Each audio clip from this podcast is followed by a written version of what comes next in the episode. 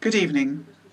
Welcome to Dialogues for May 2021. Today, our guests are people that you will have definitely seen on the street. We'll have met up them, or we might have passed them by on the streets of our city, wherever we may live, wherever you may be watching, whether from Greece or abroad.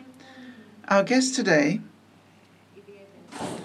have uh, their own special stories, and I think they have a lot to share with us here today through their personal experience, and they're going to teach us a lot through their experiences. And they'll make us understand even more, at least that's what we want to do through this discussion today. We, they will tell us about one of the most important issues worldwide homelessness. Now that we're able to um, leave our houses as the uh, measures are being lifted and people are being vaccinated worldwide, not only in Greece. And after a long period of lockdown, we considered it important to, to speak today with people for whom uh, a lack of a home has, in fact, been crucial for them, whether for a smaller or a longer period of their own lives, and to uh, remind you of this paradoxical slogan we stay at home uh, well, it was paradoxical in their ears. So, today we don't want to uh, make everybody feel that they're moved by what they hear. And uh, what we want to do is to put across the reality of homelessness and the aspects that the people who've experienced it have to showcase. I'd like to say that worldwide, it is calculated that 150 million people, that is 2% of the global population, is homeless, whilst 1.6 billion, or 20% of the population, live under unsuitable living conditions. Now, before we go on to the discussion and before we welcome our interlocutors today, I think most of you know that Dialogues is an initiative of the Stavros Niarchos Foundation with the uh, curation of the not for profit uh, journalist organisation iMEdD, and we want to uh, open up the floor for discussions to give the floor to people who know things a lot better than us, but who also want to share. And when people want to share, that means that they want beyond talking to hear also, and also to um, be able to benefit from this discussion on democratic principles principles that are of the utmost importance if we want to have a better tomorrow. Well, perhaps that's not the target here. Perhaps what we can only aim for is to look at things head on and uh, face to face. We're talking with our interlocutors today after a lot of help on behalf of Shedia, which is a very well known street magazine which has been published since 2010 and which belongs to the network of street papers internationally. And our interlocutors today are, in fact, uh, sellers of this street magazine, Shedia, and I'd like to welcome them. And they are Nikos Servos, welcome. Fotis Adamopoulos, welcome, Fotis. Dimitra Piangou, welcome, Dimitra. And Mihalis Samolis, uh, these are from Athens, and Vasilis uh, Mavromatis, uh, who is uh, actually from Thessaloniki. So,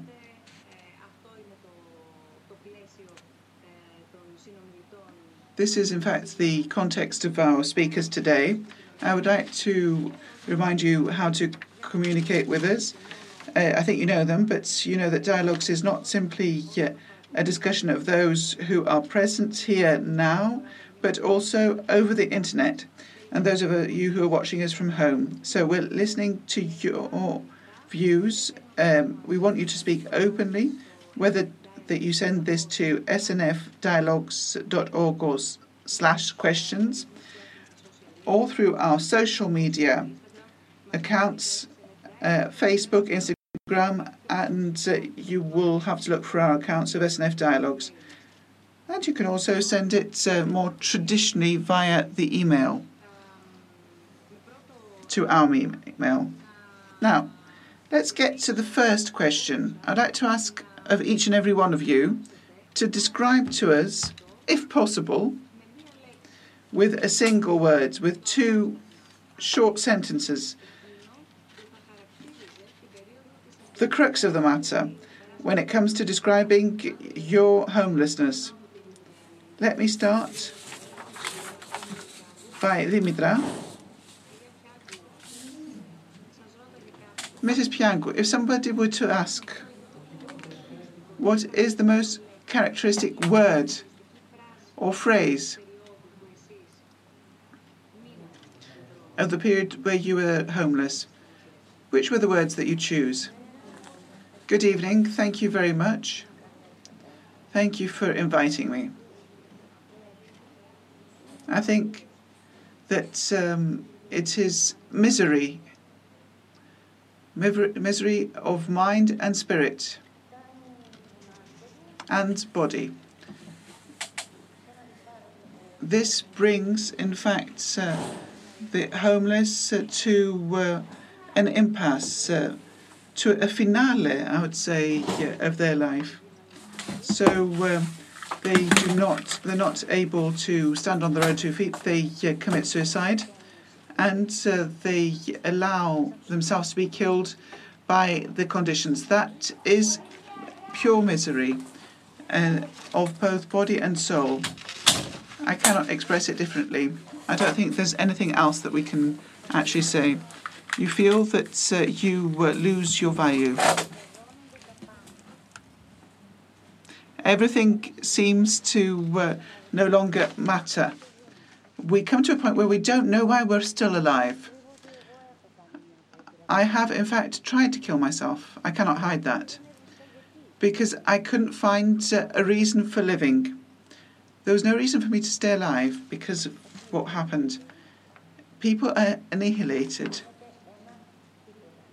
and they become a big fat nothing. That's how they feel. They feel like there's no tomorrow.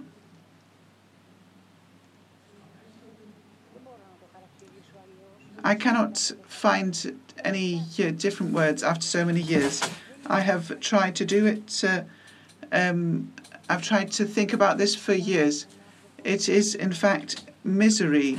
It brings you down on your knees.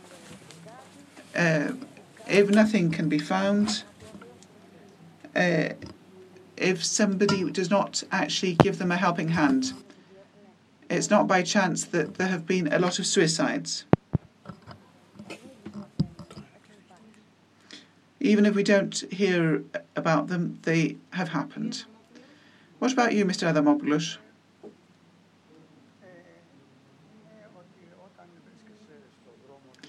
Where you're not, you're, when you're on the street and you're homeless, you're a person without dignity, without self confidence. You find yourself despairing you have no incentives. Nothing motivates you. You feel that people pass you by and you think that you are invisible. Nobody can see you. And above all, what Dimitra just said. Various thoughts cross your mind. Why am I alive? You just exist, you don't really live.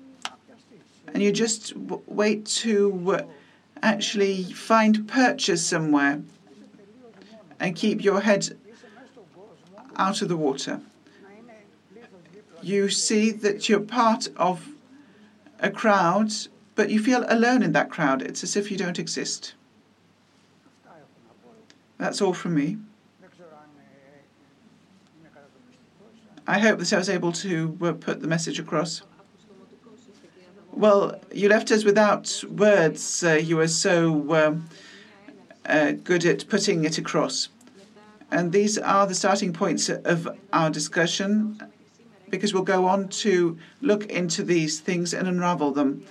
And you have, in fact, spoken openly throughout the period that we were preparing this discussion, and we see what's very important is the transition. if the transition takes place, under what conditions, and of course, if there are proposals, are there alternatives above and beyond what is actually done? What about you, Mr. Samourlis? Good evening from me also. I would like to give a, good response. So, I was where you were, and you might become what I am. And I think that's very important because I never expected to actually become homeless. I never thought it was possible. When I lost my house, my job, everything, I also lost my relatives and friends because that's what happens normally. I thought that was an, an end to my life. I've also tried to commit suicide twice. I thought this was, in fact, the end, but I accepted a lot of people's help who gave me this helping hand. But it's very important what we heard in the beginning that a person has to be prepared for the downturns in one's life and not only look at how to put some money aside and to live a good life and to think that they might actually need something at some point. I never expected to actually be in this position. If someone would come and tell me yeah, that you would be on the street at one point, I thought this was impossible. And that's why I thought this was the end of my life, and that's why I tried to commit suicide twice. But thankfully, there are people, and while pe- there are people, there's also hope in our hearts. And I accepted this. Some people do not embrace this help, and I have no comment on this, but I accepted it. Help given by many people, and something that I'd like to say time and again because people must understand that for us, the greatest help was this of the magazine, the street magazine called Shedia. And personally, this changed my life, but I think the life of all of us who are here today. Well, I keep in mind what you said in the beginning that uh, others might find themselves in the position that we are in today. Well, we don't wish it on anybody, just to make that clear. No, that was completely clear. But I want to put a question because we've received a lot of questions upon announcing this meeting uh, and uh, discussion. People just sent us many questions, and we received one question which is very interesting. Normally, we ask somebody who's in front of us what they believe, what they listen to. I think it would be very interesting to see the question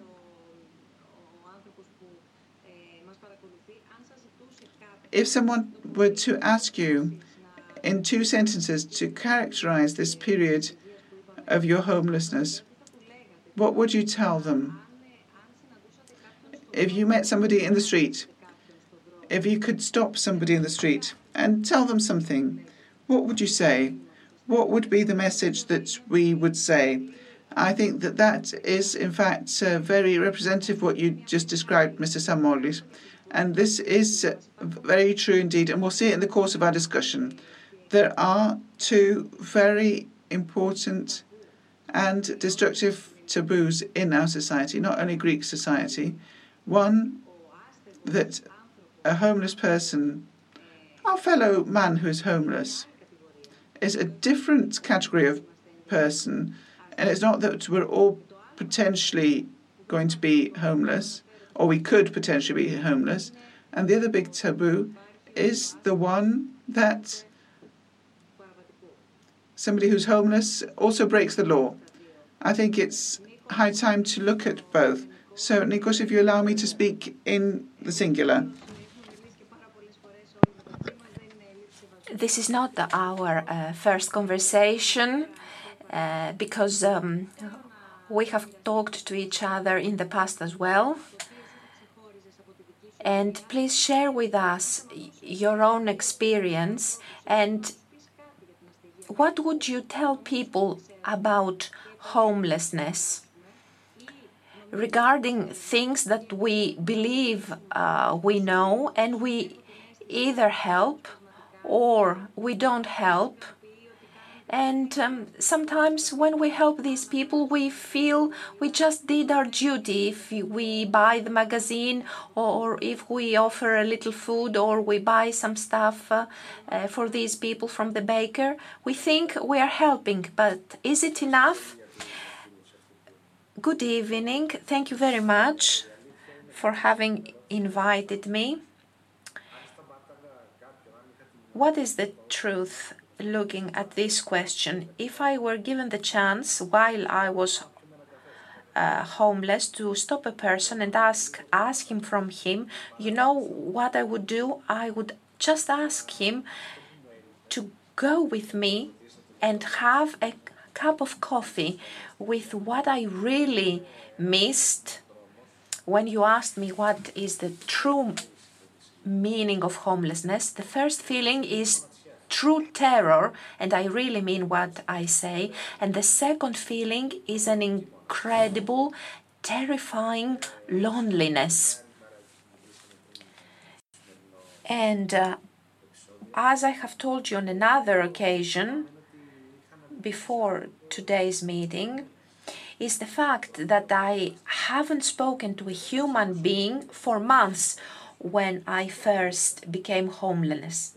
And I will never forget my first night regarding the meaning of terror when I realized that the night came and my bench was my bed because just like Michael said, I was unprepared. Uh, okay, my living condition wasn't the best at home because I'm an alcoholic, as I have told you, but at least uh, at one point I had a home, and then the second evening I didn't have anywhere to sleep. And I knew that this is a situation that is going to last um, I didn't know when it's going to end, and that was a real torture because you have nothing, you are nothing for society, you have nowhere to go, you don't have anywhere to sleep, to eat, to wash up, nobody talks to you, um, you stink. People don't come to you. And I tried not to pay attention to these people rejecting me. And I also uh, tried not to pay attention to homeless people when I had a home. But now I realize that these people, what they really need is um, for you to talk to them, tell them hi so that they can forget a little bit their problems. And if you can offer them a helping hand, so much the better. I see uh, questions are coming. Questions that I will ask in the course of our conversation. When I see people in the street, I uh, always wonder what uh, led him to become homeless how his life used to be. But the next question is how come this person did not receive any help from his family, from his relatives? Uh, Vasilis, good evening. I don't know whether you would like to say something and answer to this particular message. Look,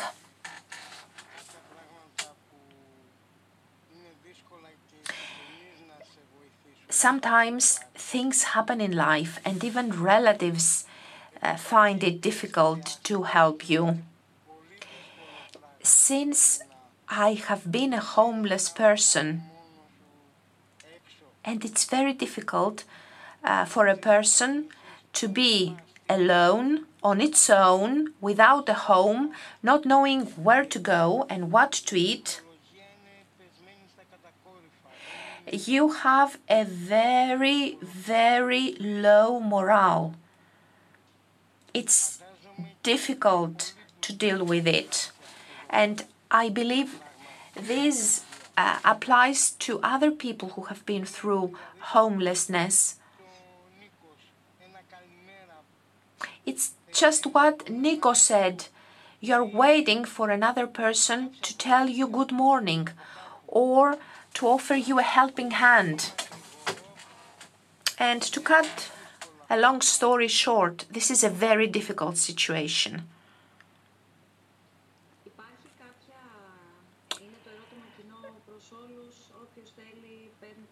This is a common question to you all, and you can all answer if you like.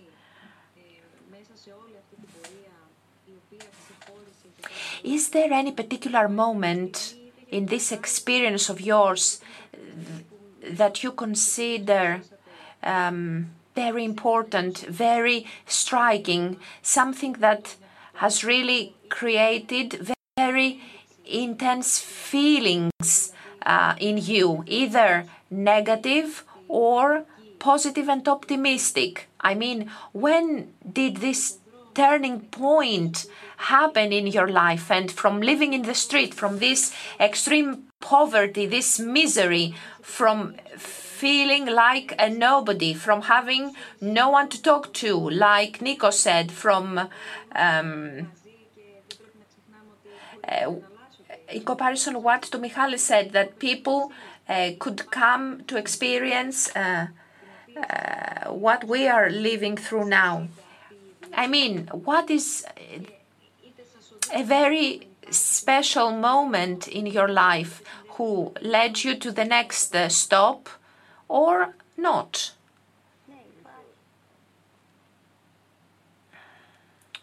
Yes, there are. There are experiences. Uh, Dimitra, you have the floor. Yes, there is such a special moment. For a homeless person not to give up on life, uh, he needs motivation. What is the first thing you feel as a homeless person? The first feeling is fear and a great everyday feeling of stress and anguish that something that becomes much more worse at night because you can't sleep because people are coming to you etc during this trial of mine and i would like to tell mrs chrysanthi that before being homeless we had a normal life more or less therefore my motivation to stay alive uh, was had to do actually with my two dogs. I lost everything, and that's how I became homeless due to a certain bank and an auction that happened. Last Christmas, before this event, I uh, was traveling uh, to Europe and I visited Vienna. And then I became homeless with my two dogs. Before that, when I received the auction notice, I climbed to the roof of my home because I wanted to end my life. And one of my dogs uh, thought that we uh, were actually playing, and he pulled me from my trousers. That was the exact moment because it was um, a shepherd dog. And he was looking at me with his huge big wolfy eyes. And he thought uh, i was going to play with him. That was the moment. Without realizing it i started living for my dogs. I lived through them in very harsh conditions. But we all lived. We survived on a bench, the three of us together, and we were sleeping at a part with all sorts of people going by, offering and making all sorts of proposals to me. And at a certain point, uh, where people were looking down on me, my German Shepherd would get up. He measures 1 meter 10, so people would not deal with him. And that was the moment when I decided to leave. But not uh, in the way um, my conditions prescribed, in the way I wanted to live without becoming a criminal, without hurting society, even though that a part of society made my life a living hell, but other people were not responsible for it. Um, I was trying to find my course to stay the course. There is a course for everyone as long as we believe in it. And since um, this dear lady has mentioned her age, she could be my daughter. There are no certainties in our life. Nothing at all is certain, everything can change. Our life can go through our hands like running water. Nothing is certain for anyone. Michael, let me go back uh, to your question on the relatives. This is very important there is um, one uh, rule for certain that both friends and family disappear. When I entered the shelter uh, a few years ago, and this happened at Christmas, uh, several people called me and invited me for lunch. So I went to see uh, my friends and family to uh, uh, have a meal with them. And I asked everybody else at the shelter what happened to them because nobody uh, had left it. And they told me, Lee, what will uh, happen to you uh, in the future. And it's true, the second uh, winter, nobody invited me for Christmas. So this is what is actually happening. And then something uh, changed in me because when I became homeless, I spent uh, 42 days on a bench, and then I started hating people. People who are well off, who have their jobs, who have their homes. And um, I re really needed a very long time. I really need to work a lot uh, with myself to uh, come back um, to how I used to be. Now I don't hate anyone. I don't hate e even people who uh, don't like us. But this change it's due to the Shedia magazine. Uh, when I uh, started working for them, because uh, the people who buy the magazine are kind and loving people uh, who practice solidarity because um, uh, the Shedia magazine is not uh, charity, it has to do with solidarity. And I owe uh, this to them. I am a smiling person. I don't hate anyone. For this, well,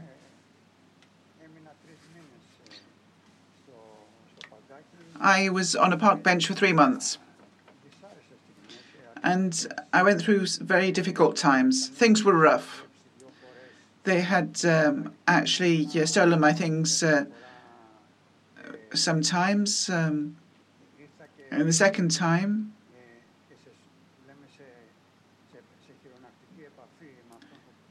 I came face to face with a person and I tried to hold on to my purse.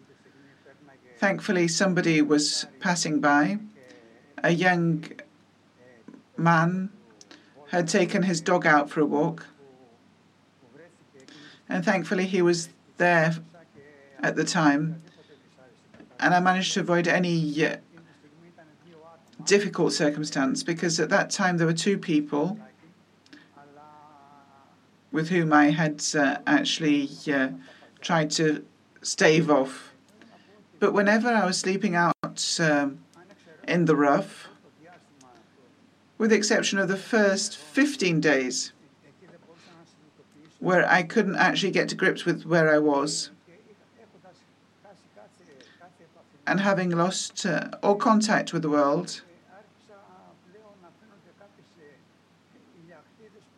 there I saw certain rays, sun rays, because I got into contact with some important people for me who actually offered me a coffee, a meal. These discussions were rays of hope. They really uplifted my spirits. And with these people that I got to know when I was sleeping rough for about three minutes, three months from August, September, October, because in November I started working for Shedia. There was a couple, a couple I met when I was uh, sleeping rough, recommended uh, the magazine to me. Indeed, when I went to the magazine Shedia, as Mikhail said, that's when my life changed. Because it's not simply entering a magazine.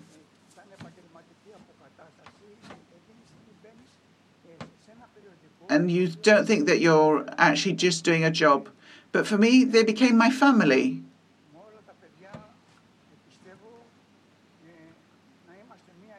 I feel that everybody who works there is my family.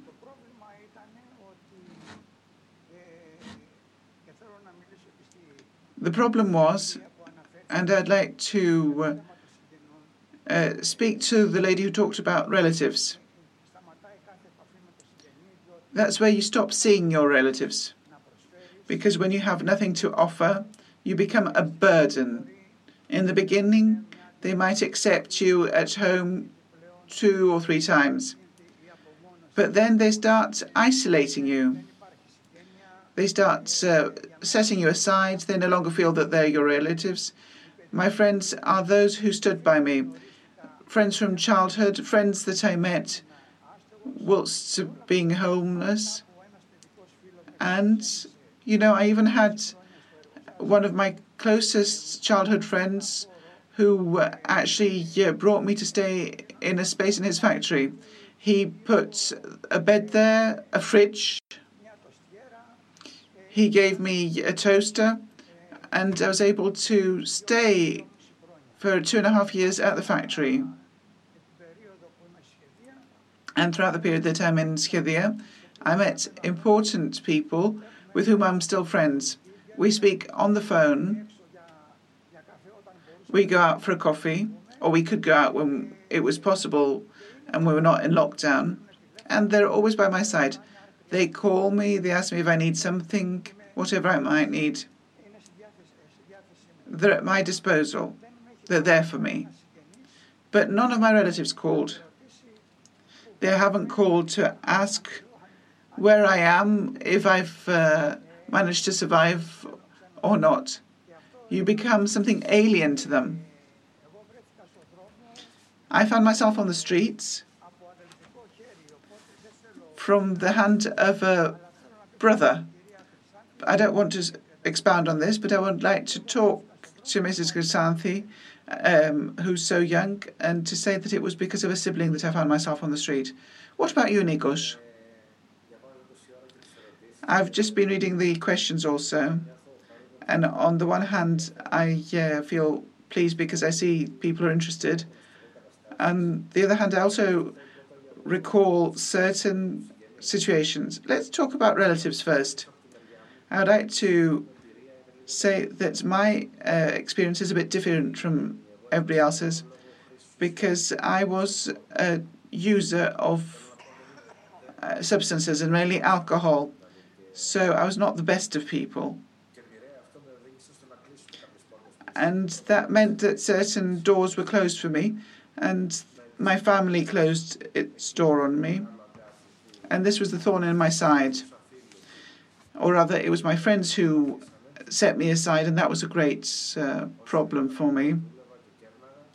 When I was well, I used to work and uh, I used to invite them for a drink, and then they were my friends. But when I found myself sleeping in the rough, they uh, all disappeared. Okay, that's a thorn in my side and it still hurts me. It's something that I'm still working on. When I read the questions, What can you do for somebody who's homeless? What clothes and some uh, items that might be needed? What should we do first? Find a job first or home? Both at the same time, says Dimitra. That's what I want to say, says Nikos. At the same time, my dear Nikos. Those go together. That's what happened to me. When I actually started working for the Street magazine, it's not that uh, the Street magazine just gave me uh, some euros in my pocket, but I met people through uh, the magazine and I found a job. One such was uh, caring for an elderly uh, man. I did everything that an elderly man needed. I bathed him, etc., but nevertheless I slept on the street. When something happened, I spoke with his son and I uh, actually revealed that uh, I would like to stay for two days because um, I'm homeless and everything that went with this. Well, he was very shocked and he said, You haven't told us anything about it. And you leave here and you go on the street. And what happened then was not at all um, impossible or implausible for others people. There was a a friend of theirs who had a home that was in bad condition and nobody would uh, rent, and um, I was able to go there and live there, and it was as simple as that. But that's what happened. That happened for a reason. They didn't see me as a homeless person, they saw me as a person. And that's why they were able to do it. I was not, in fact, the uncouth uh, person who's at death's door or anything else that one can imagine about a homeless person. I was still a person who had a need, uh, who needed a home, who needed a job. So it was reactivation. It's to feel useful for society, which is key. And also, it's very important to feel that you exist. I'd like to recount an experience. In the beginning, I wasn't speaking to anybody. It was a choice of mine. I was despairing. I was uh, really disappointed in my life and that I was on the streets. And somebody came uh, and they uh, stole my backpack. I only had uh, a set of clothes and a bottle of water, my cigarettes, and my ID. So that was all my belongings. That was all that I had. And they came and they stole what I had. Somebody uh, stole my bag. And, uh, you know, a short while later, I felt that I was a ghost because I didn't have an ID card. I couldn't remember my name. Nobody spoke to me. And I thought, well, I've passed on, as we see uh, in the movies, and I'm simply wandering this earth as a ghost. But uh, slowly but surely, uh, many things happened, and I started uh, coming back into society as a normal person, and I was able to uh, find my feet. A question that's come, and I would like to put it now uh, to you, but we're going to talk about the state later. Could you please share with us your view about the uh, um, areas where the homeless can sleep or their shelters? So this was a question and a topic that we were going to discuss at the end of our uh, discussion. And before I actually give you the floor, I'd like to say the following. In order for it to be completely clear, homeless are not only those who live on the street. According to the official European typology of homelessness and housing exclusion, of the European Federation of National Organizations working with the homeless, and which is also a recognized tool of the EU. Homeless are the people who live on the street or uh, who do not have uh, a shelter of any kind. Those who do not have a house, they're houseless, so they live in shelters. And people who live in insecure housing, for example, those who uh, are threatened with eviction or live with domestic violence, and those who live in inadequate housing. unfit housing, dangerous housing, etc. So this is a key characteristic. And I think that we can all have a better approach of what is homelessness. Another very critical characteristic is that there is no single way of recording the homeless, not only here in Greece, but this is true also of other countries of the Western world. The most recent uh, data that we have, which is the most recent, goes back to 2018. So this discussion is springtime of 2021. Nevertheless, we'd like to thank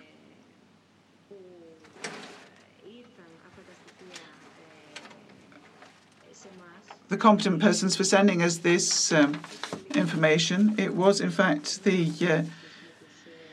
uh, uh, General Secretariat for Social Solidarity that came into contact with us um, when we announced these dialogues. And we see that uh, when we have um, these dialogues every month, we see the state being there to launch the discussion with us.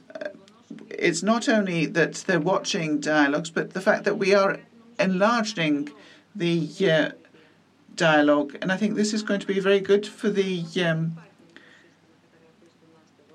uh, for the society. But despite the fact there's no registry for the homeless, and we have, in fact, uh, no clear idea of what's happening, but we see that in seven of the major municipalities of Greece, we had 691 persons who lived on the street. But given the definition that we mentioned before, we can understand that this is not a representative figure, both because we actually described what is homelessness and who is homeless, but because there cannot be uh, a very correct uh, way of registering them. Now, Michalis, uh, we'd like to give the floor to you. I think I'll need a bit more time because uh, Michalis is the most competent person to talk about uh, the shelters. I'm also a driver of the invisible um, courses of uh, Shedia. And I have, in fact, been uh, trained with respect to shelters and the halfway houses. But I live also in a shelter, a shelter of the municipality of Athens. A lot of people thought that coronavirus brought only problems, but for me, other things came to my life also. First and foremost, it changed people. It made them to think, made them think about other people. They became more human, and uh, when they see somebody who has a need in the street, they actually speak to them and help. I see this change in many people. But what I'd like to clarify is that the municipality of Athens decided and it actually yeah, did very good things. I live in the yeah, new um, shelter for homeless. It's three structures within a large building. We're 300 people. What do I mean by three structures? We have the day and night shelter, which is mine and that's where I uh, stay 24 hours a day. And I don't know if it was a girl or a boy who put the question, but we also have the night shelter. The night shelter is, in fact, where somebody who's homeless can go at 8 o'clock at night in order to wash and sleep and leave at 9 o'clock in the morning. The municipality of Athens does not send anybody out, they keep everybody because of the coronavirus. And there's also the day centre. The day centre is for the people who don't want to stay in the shelter. They want to live outside. That's their own choice. The municipality of Athens actually, yeah, created all of these structures, but nobody's obliged to go there. You should know that. I go out in the evening often to share meals with various uh, teams and groups, and I tell the homeless that we have uh, the shelter of the uh, municipality of Athens here, and you can come, but we don't oblige them. These people need a different approach by people who know how to approach them, and I don't know how to do so. They might come uh, to the day centre in order to wash and have a meal. They are given clothes and then they go on. That's all with respect to the shelters.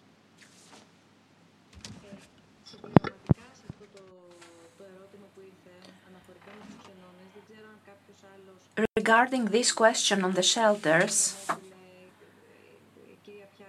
I don't know whether you would like to uh, add something, uh, Mr. Uh, Adamopoulos and uh, Mrs. Uh,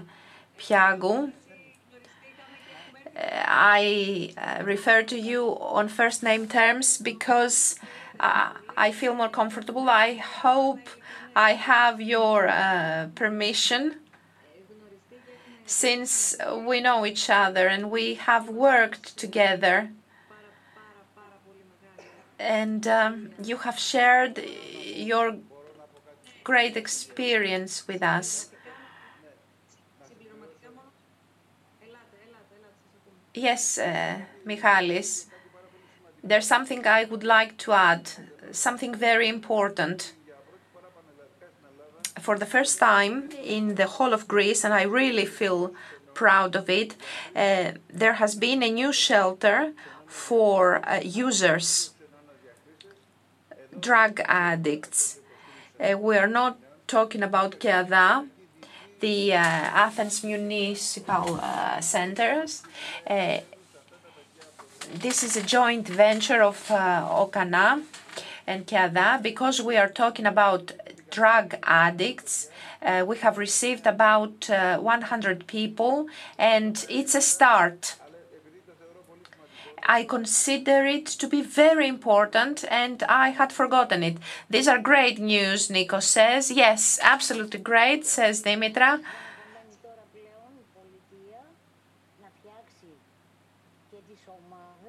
Now, uh, we need to uh, uh, build specific teams. The state should do that.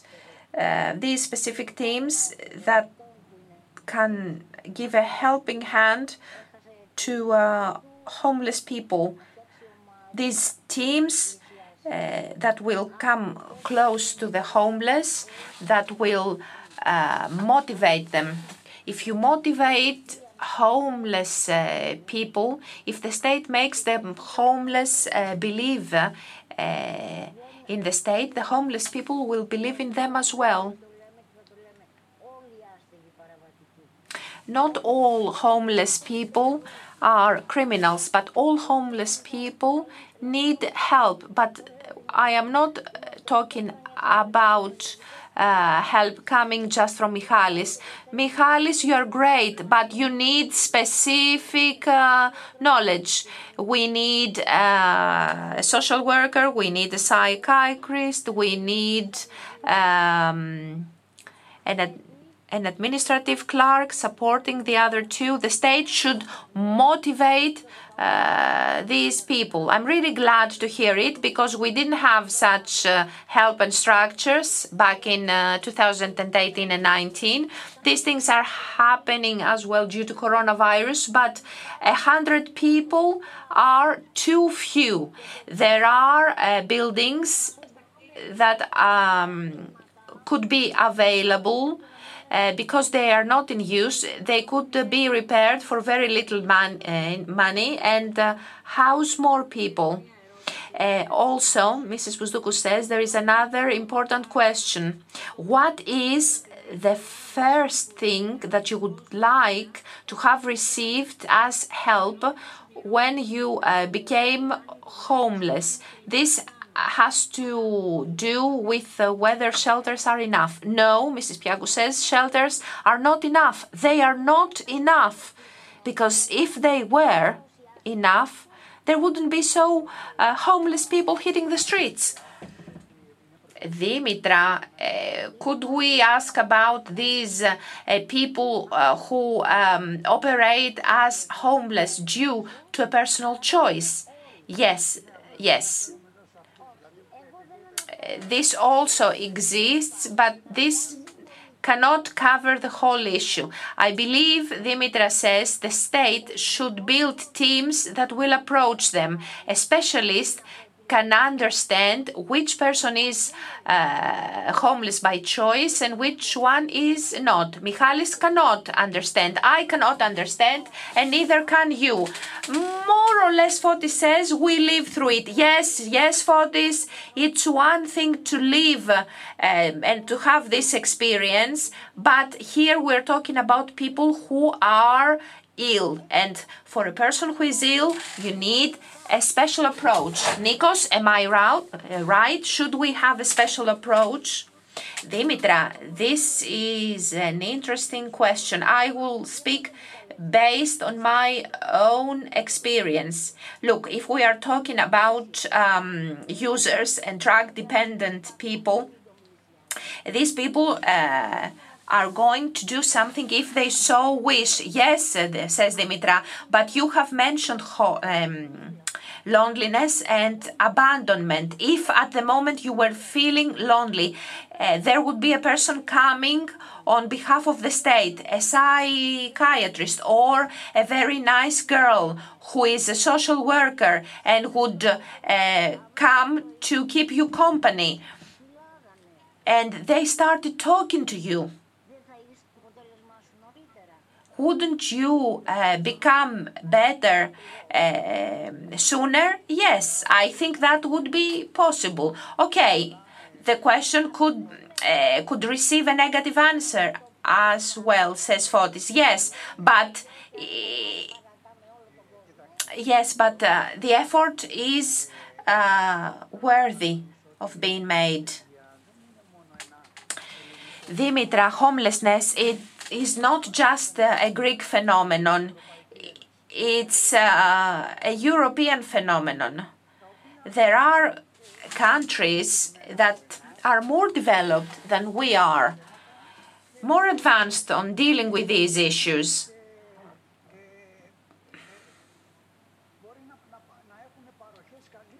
And there, there are um, countries that have a better uh, welfare system regarding homeless people, but this has not eradicated the phenomenon. Okay, what are you trying to tell me?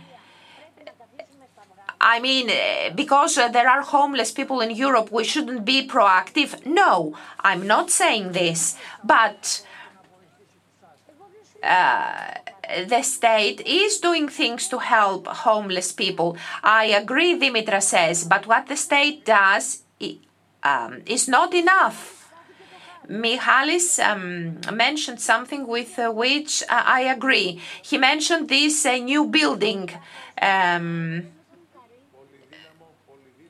a multidisciplinary homeless center housing several people. We need another such building housing the rest of them.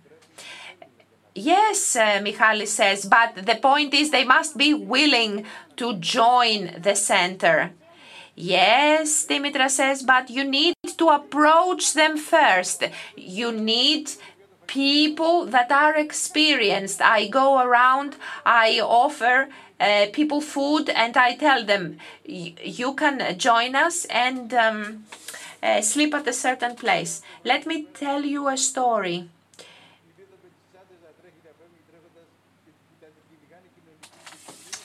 We offered uh, hospitality to an elderly lady. She slept with us in the evening and then she really escaped and started running out to the streets in the morning because she didn't want to stay. So um, Anna says, uh, I know stories of people who uh, had the choice of um, getting out of the street, but they uh, chose to stay there. So I guess that for some people, homelessness is a choice. So why do you think this is happening? This is my question. Mr. Uh, Samolis, uh, Michali, you have the floor. Couple of seconds. The five of us uh, have our job. They contribute such people to the magazine. And um, why did we escape the street? Uh, because we are strong people, strong in our heart. You need to find the strength within yourself. There are people who have given up the effort. That's why we need specialists on the task. But for you to understand what is happening, there are 300 uh, people living in the shelter. And and there are people at the shelter who see that I have a better uh, lifestyle. I've got money to go out and enjoy myself because I'm working at the Shedia magazine. Other people see my positive example and yet they do not uh, follow it. There is uh, a lot of support at the shelter. Um, social workers and uh, uh, psychiatrists are giving a helping hand. Dimitra says the point is you have to get out in the street and reach uh, homeless people. They will not uh, come to you at the shelter. Vasilis, very interesting. Everything you say.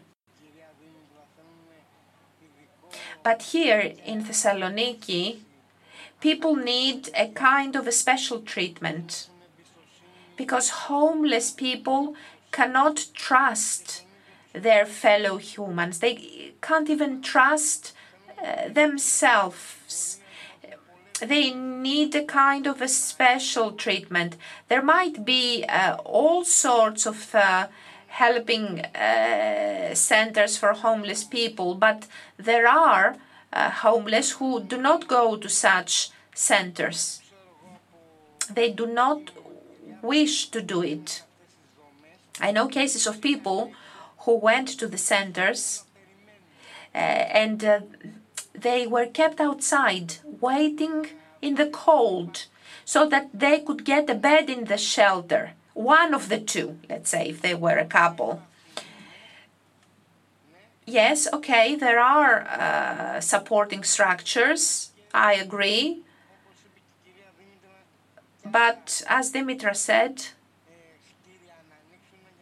we need to open more uh, buildings, more centers, so that we can receive uh, more people. But they are also human beings.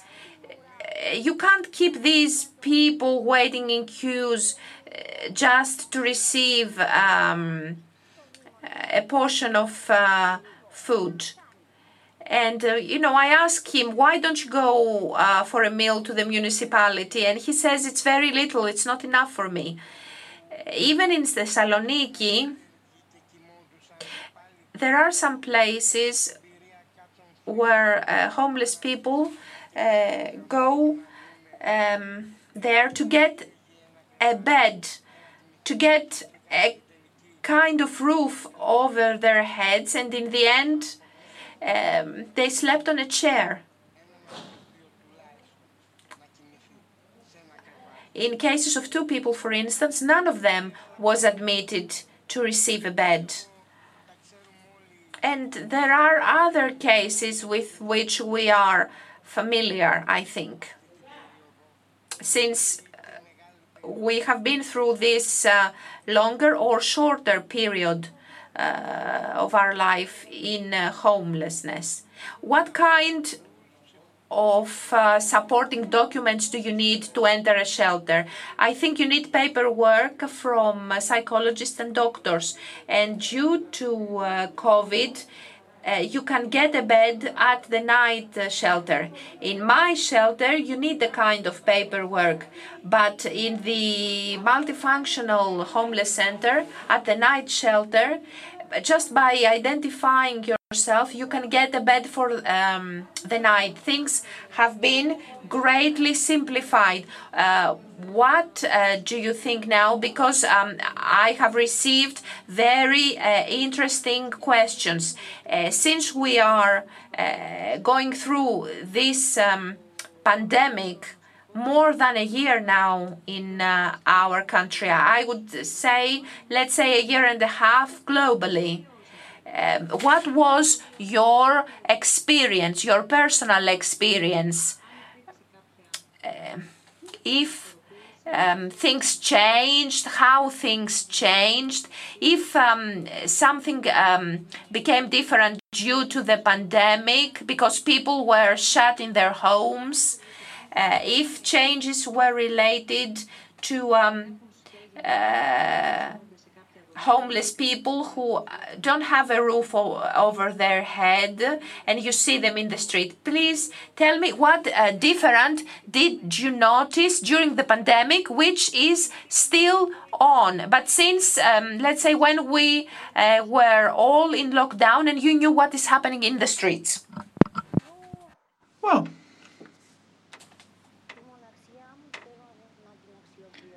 I know how to put my time to uh, good use. Uh, I live alone at home, but I'm never by myself. I have my animals, I read. But this didn't bring me peace of mind because there were colleagues of mine and I knew it and I risked it and I did it and I would do it again. I knew that they were in a very difficult place, very difficult place, and they still are, the Dimitra. Yes. I don't want to name names. One of them, a year ago, had to undergo uh, an operation for cancer. That made me suffocate. I felt as if I was bound and I couldn't move as I wanted. I was uh, very angry. I was very angry because the state from the first lockdown didn't do anything for the vulnerable. I knew that there was a colleague of ours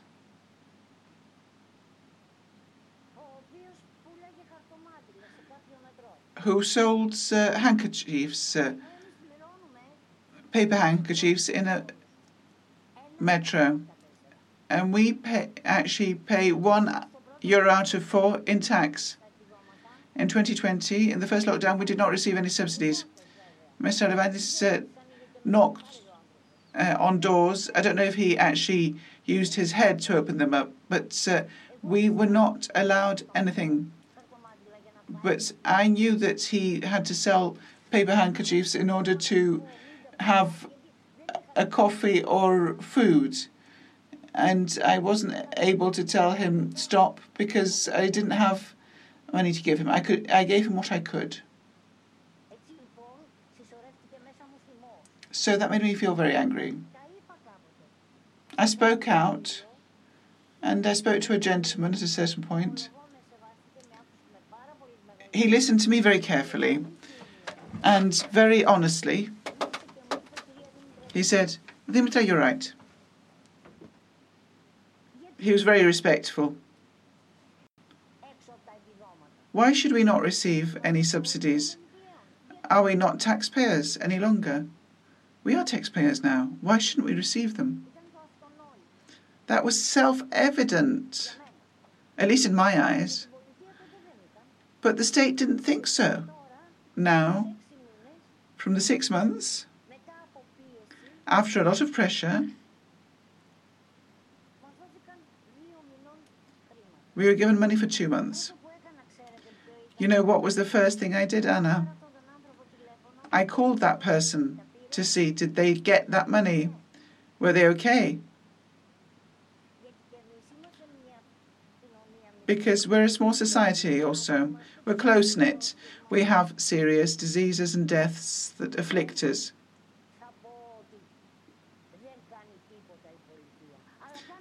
I won't say that the state does nothing, no, but it doesn't do enough. What it does is too little. It could actually make better use of tools it has in its hands. They shouldn't instrumentalize us, not to see us as tools. and I'm referring to myself, to the homeless, to addicts. They should see us as people. And if you treat these people well, if you give them a good context, if you trust them, or rather, if they trust the state, they will also believe in themselves. To give me a plate of food or an anorak solves the situation at that moment. The Dimitris is 40. He's in Syntagma. He's my friend. When I told him, why don't you go to the municipality of Athens? He said, where should I go? With the lockdown and with the quarantine, everything's frozen. I said, come to the street magazine, please. Do you know what he turned around and said? Anna, I want to come, but I also want a shelter in order to uh, make myself look better, to clean myself up, to have fresh uh, clothes, to have fresh clothes. So this person's still hoping. If you leave him on the street still for a year, he's lost to us. We've lost him. He'll be lost to us because when you're homeless, you sink. You are, in fact, uh, um, treading water and you lose that. He sinks. Then he's not interested in, in anybody, not anybody else, not themselves. Nikos and Vasilis, I see that you both want to speak. After Nikos, Vasilis, oh, or Vasilis, perhaps Vasilis, you go first, and Nikos, then we'll come to you afterwards. I'm sorry, Nikos. I want to actually refer to what Dimitra said.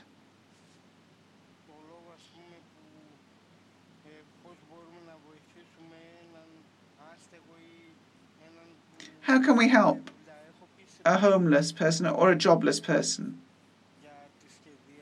I've talked about Shedia to many people to help them find a job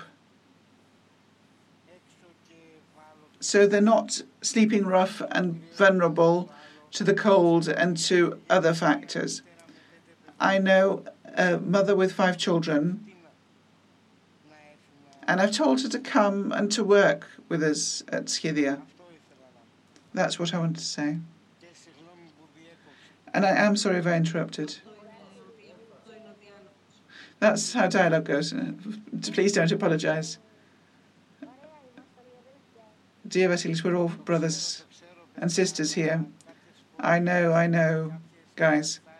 But you know, certain situations, certain si- circumstances and situations of other people are things that we've experienced, but because of Shedia, and perhaps because we're stronger, other people don't always have the strength. They all have the strength, but they have to find it. We all have the same strength, Vasilis. I know what you're saying, but it's a matter of willpower. It's a matter of willpower what you do. You have to want to do it. That's why I'm saying that you need to find your purchasers. Incentives or motive. Yes, motivation. Nikos? Yes, I'm reading the sto- the question rather, with respect to the uh, parent. What a good question you can actually answer the questions that you want. There's so many uh, questions, I'm trying to manage them.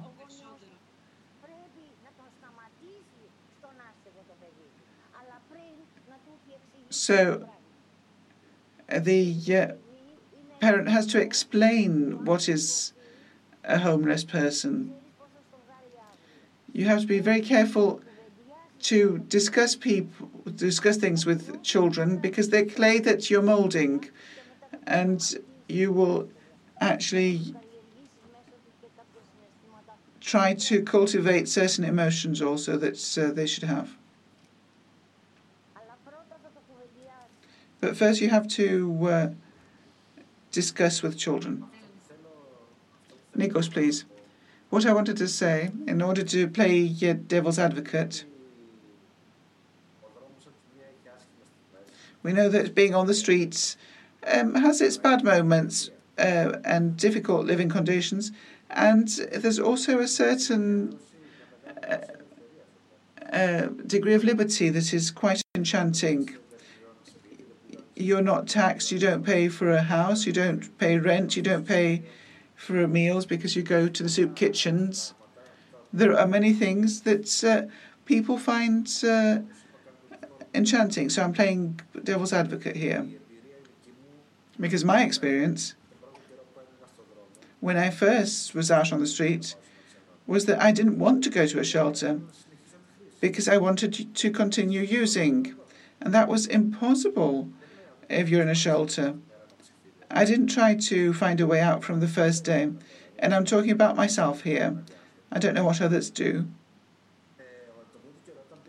In the beginning, when I went to uh, a sleeping area in Paris, they had a room 10 by 10, and 100 people were sleeping there in triple beds, one on top of the others. This was truly yeah, very bad conditions. I preferred not to go there again and go to a derelict house in the northern suburbs, and there I had peace and quiet. I didn't have basic things, but still I had peace and quiet until I was able to understand that it was actually yeah, using um, drugs and drinking too much alcohol that was at fault uh, for my condition. I didn't want to have anything to do with shelters. But slowly and surely, when I saw young people who were my age, because I'm no longer a child, I'm 40, when I saw them dying from using, and that shook me up enough to actually uh, ask for help, I was fascinated by living on the street. I loved this uh, whole freedom of sleeping rough it might seem to be paradoxical, uh, but that's how I experience my truth. I think it actually gives us an overview of things, and we know that there can be exceptions to the rule, uh, but those make up the whole picture. If we're talking about a slower, a smaller number of people who like to stay on the street this could be, in fact, a panacea for this lack of power that uh, Dimitra has recounted to us, or who wants to keep on using substances. You're also speaking to the other side, the other facet of the coin. You all said that the state is there, but not doing enough. There's a need for a more holistic approach of the homeless, but at the same time, you're talking about what happens to those who didn't have the strength or why they decided to stay there more. And there's a question that uh, has been sent to us, and I think it's very uh, honest with respect to what's happening. So it takes us to the next question. I'm trying to combine our discussion with the questions that we've received from people. When we're discussing amongst ourselves the other day, we talked about the taboo that we mentioned at the beginning of this discussion that homeless is somebody who breaks the law, that these two terms are equivalent. We want to ask you with respect to this and we also would like to say that we received another point that every time I cross eyes with a with a homeless person, I wonder what is the best way to approach them. I want to stop and speak with them, but most times I believe that I don't know the best way and I hesitate. What is the best way? There's no way. Open your heart. Just say good day with a smile. Open up your heart. So there's no way about it. So um, I think just uh, ask them for a coffee uh, if they would like a coffee.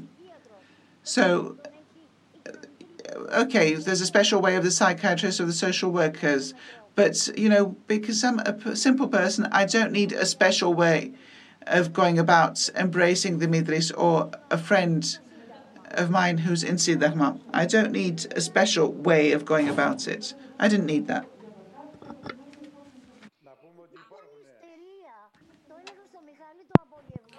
I had uh, a chat with uh, Michalis in the evening. I uh, told her about a person who became hysterical and started uh, swearing because uh, she was hungry. She had been uh, hungry since the previous day and she would like to have a sandwich and an orange juice. And people are going by, they are looking at her uh, without um, offering support. They are actually looking down on her, and she uh, becomes very angry and starts shouting, I'm hungry, I need to eat. And um, I approached her and asked her what is happening, and uh, she became uh, uh, different because I wanted to listen to her. I told her it's 7:30 in the morning. Come and talk to me. And um, the uh, passers-by were looking at us. Uh, some of them were actually uh, feeling guilty. I uh, lied to her that I had a headache when I told her to lower her voice. I needed to say such a thing to calm her down. I took her out uh, for her something to eat, and you can't really uh, understand how different she became after just uh, half an hour. It's it's it's really um, amazing the fact that we are um, embellishing our city for foreigners and tourists, and we have a human being screaming next to me because she just needs to eat. Okay, on uh, let's say um, the uh, our approach, how uh, the state can offer help, how we can create confidence in these people, and we can actually reactivate them after being uh, homeless. Is this um, uh, is this lack of uh, human support being uh, supported, let's say, by the criminal world? Of course, they have approached me, they offer me to become a dealer for drugs. And when I started shouting, my German Shepherd uh, came back to his um, on his um, paws, and uh, my dog almost uh, attacked him. I felt secure because I had my uh, pets. I wanted to live for them. And of course, the first uh, thing that happened to us, uh, homeless people, is to be approached by these uh, criminals because we are under surveillance. They see if we have a support network of uh, friends and acquaintances. Uh, for me, things are much simpler if you are coming close to a homeless person. Normally, I go uh, very early uh, to the station and um, I say good morning to everybody, but people are not answering back. Uh, few people are coming back, and that is um, even worse uh, for me it's even worse not uh, listening to uh, the people telling me good morning uh, than not just selling issues. That's all I need for someone to tell me good morning. They don't have to buy my magazine, but show to me that um, I am visible. You can see me. Let's start from the small things and then we can get to the even greater things and then the state can contribute. But Mihaly, it's no small thing to have a homeless person screaming from hunger in the metro. Uh, it's not important for me, uh, for another person to tell me good morning, but it's important uh, to give a bread bun to this girl so that she can be fed. And this person can ignore me, it's okay. There are a few things I would like to mention. Uh, I don't know if I uh, have the chance. I would like to get away a little bit from uh, the delinquency issue because this is something that you have touched upon. It's true that um, some people consider homeless people to be invisible. Some other people are actually looking at the homeless, but they ignore them because they don't care or they don't have the time. And there are actually other people who feel afraid because uh, for them, a homeless person equals a delinquent. That's one thing. And then the point is how you approach these homeless people by holding, let's say, a carrot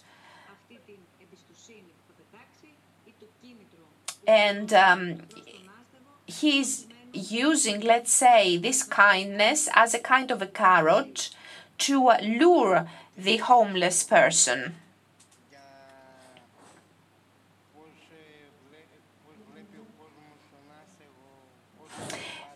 Let me tell you something on uh, delinquency, how they consider us, let's say, uh, to be uh, delinquents why should we be considered de facto delinquents? For instance, a person has lost his home due to certain reasons. This does not equal him to a delinquent. Somebody became a drug user or they threw him out. Is this person a delinquent?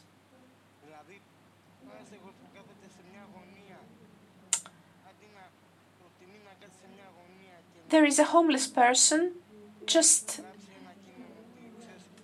staying uh, out there, sitting on a corner.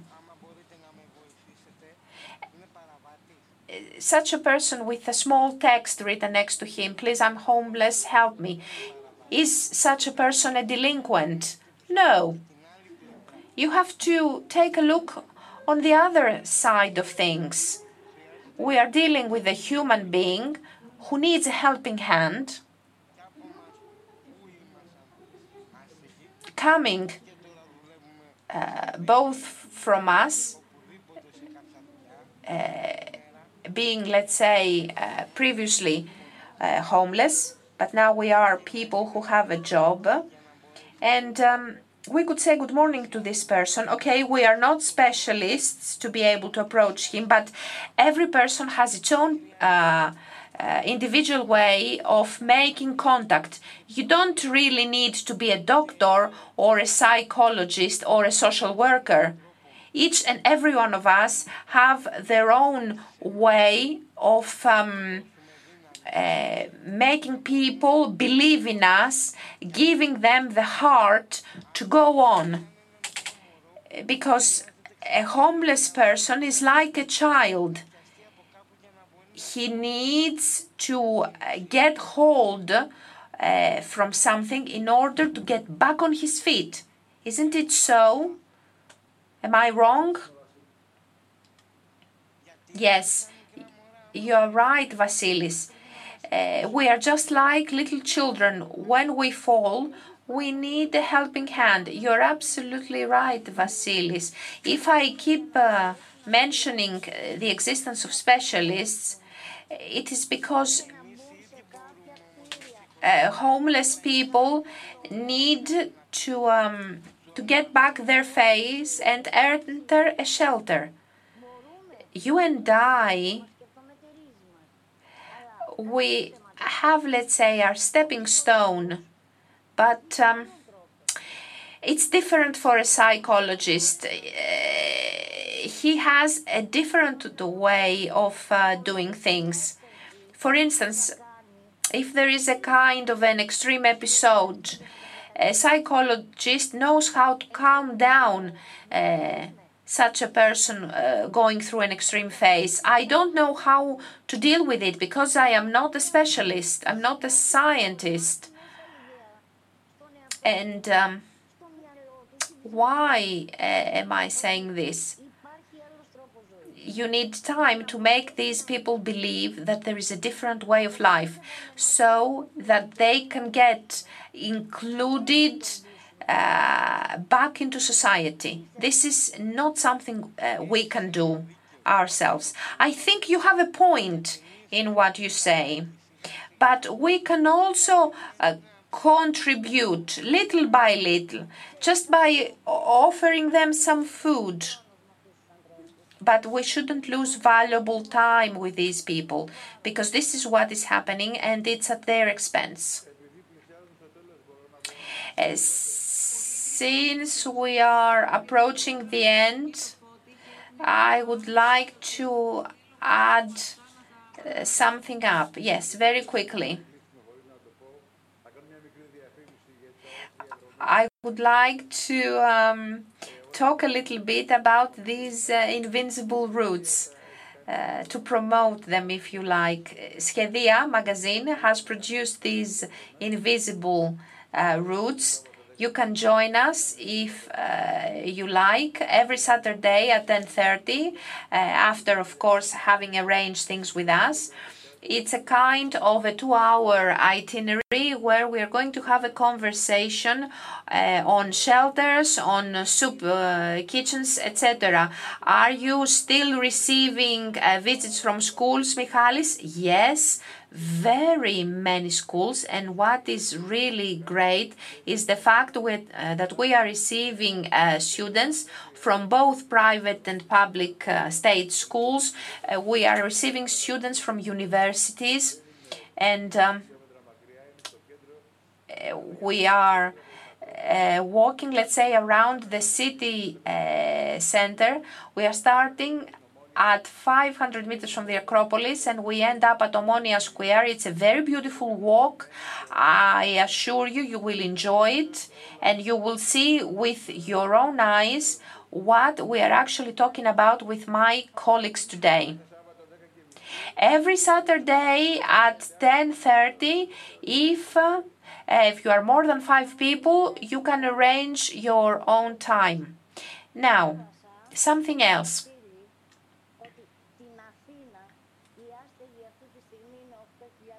I have read that we have 8,400 people in Athens at this uh, point in time. Please check it out so that we can announce it publicly. Yes, yes, we need to check it out because we have also um, been told that uh, many of them disappeared during the lockdown. The problem is there is no official system of registration. We are uh, mentioning numbers, but there uh, there are people behind these numbers. It's very difficult to cross-check the facts, but we have kept your question in uh, mind. Now, something else, since I'm trying to um, categorize our questions. This is a question that has been referred to you, and um, I will try to answer why we have uh, uh, invited you today. This is a question that hasn't got to do with the speakers, but with the organizers. I don't know whether we can see this question. Will we actually yeah, help these people by speaking? Will there be economic or financial gains? So that's the question. You're laughing, Mr. Adamopoulos, Mr. Samolis. We're here to help. So the uh, friend says that uh, this is not something that pertains to you, but uh, the dialogues are, in fact, uh, a place where we talk about everything. I cannot uh, actually uh, tackle that question. I think it's not worth answering. When they think that we have something to gain from talking about our situation, I cannot answer. I uh, think that it is a question that's outside of uh, dialogue. If the colleagues here want to take it, Michalis. Dimitra and I go out and we uh, speak with everybody. We go and help. We want to help these people. We have no benefit and we don't want to have any benefit. And to say what's most important, for me, dialogues three years ago made me famous. We've met in the beginning of dialogues, Mr. Michalis. Whoever wants can actually go to our records. It was uh, December 2017. I acquired many friends from that. Priests, journalists, so many. And that was the greatest thing that I stood to gain. I agree with Michalis. What we've acquired is that we have become millionaires thanks to our emotions. It is the great love that uh, people showed us. I have many uh, friends who are readers, and even before I actually uh, started selling uh, and that is, in fact, the most that we have to gain here.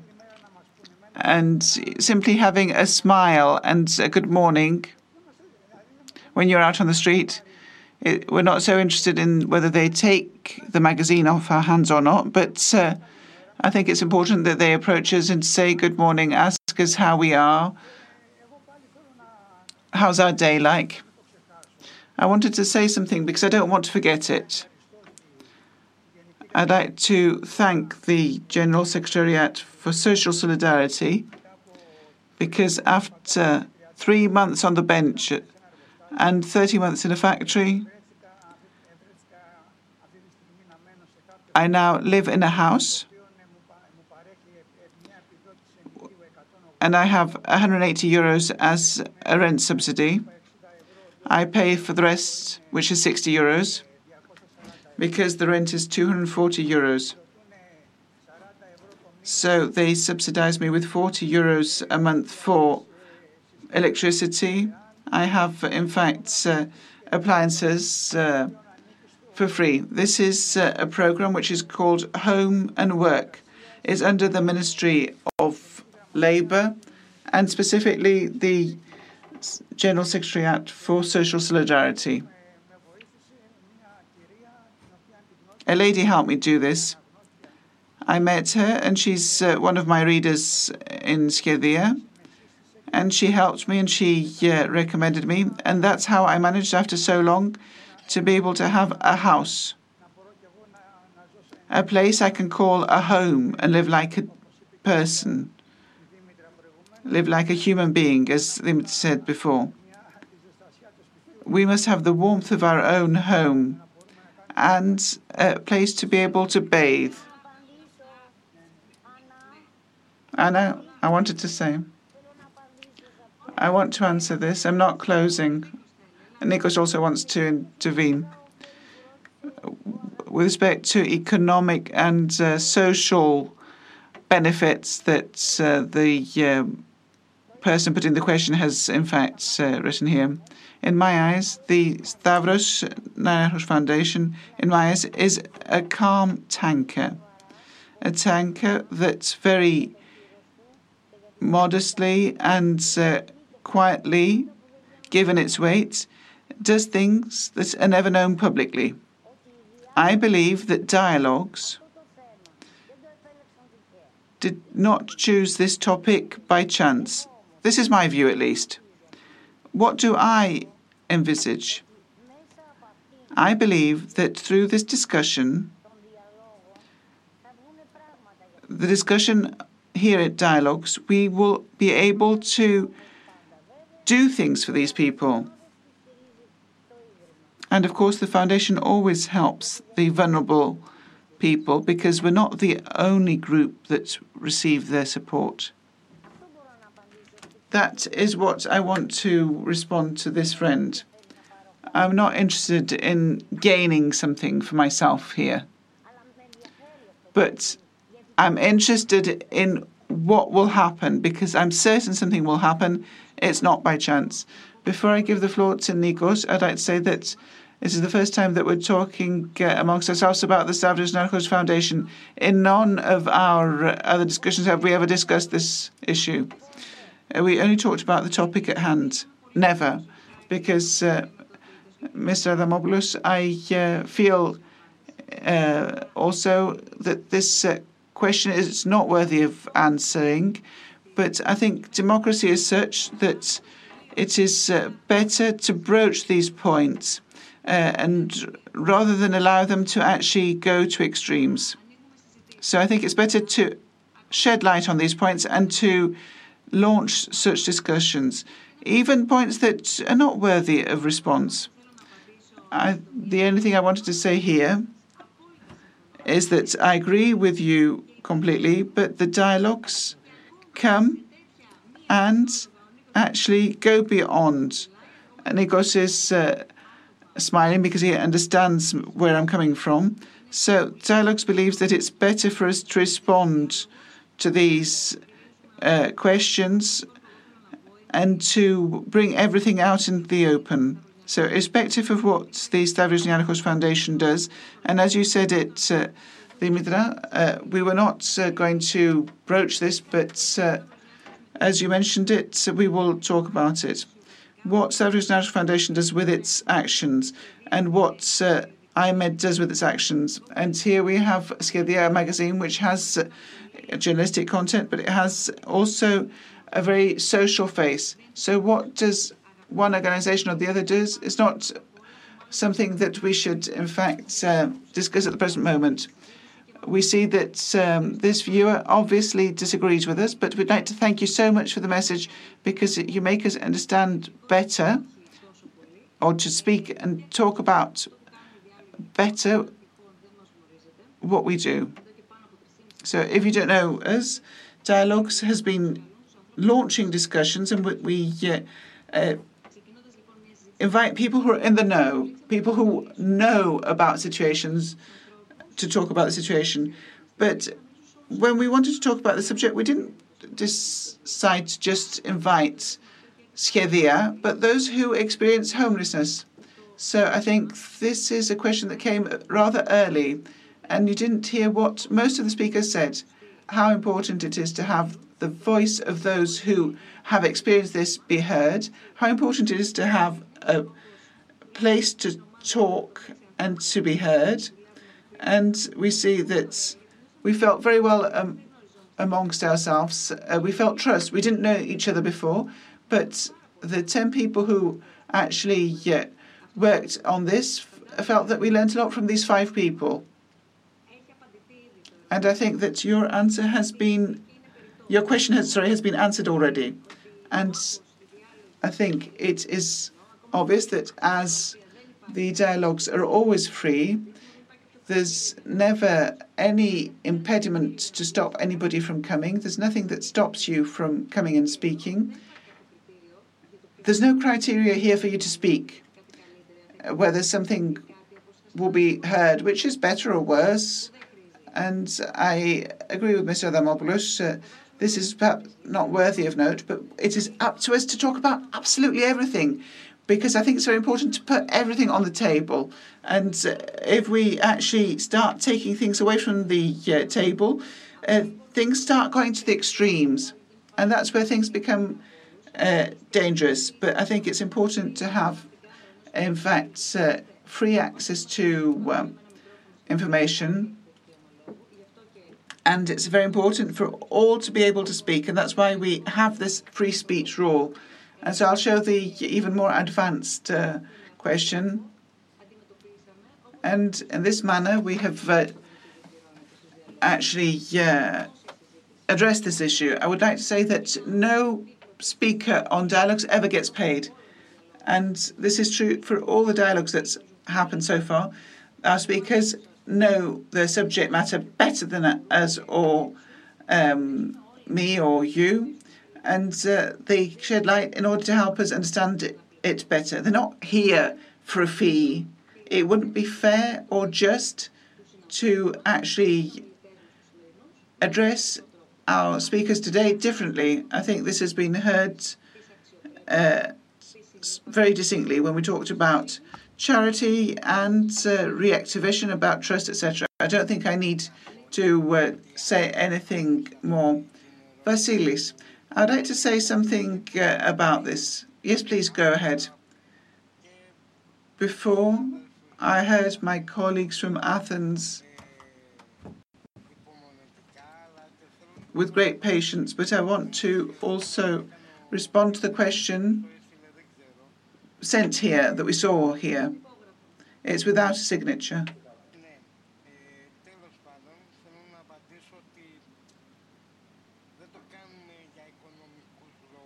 We don't do it for financial reasons or gain. When you come out to speak about something, it's not something that you do for money. You can't be motivated by money only. Money's not everything. When you talk about what you've experienced, it's not about the money. You come out and you speak about what you know, your truth. It's something that you want.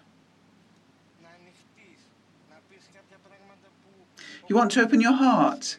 Talk about things that people won't know about. And they need to learn it from you. That's what I have to respond to this friend who sent this message.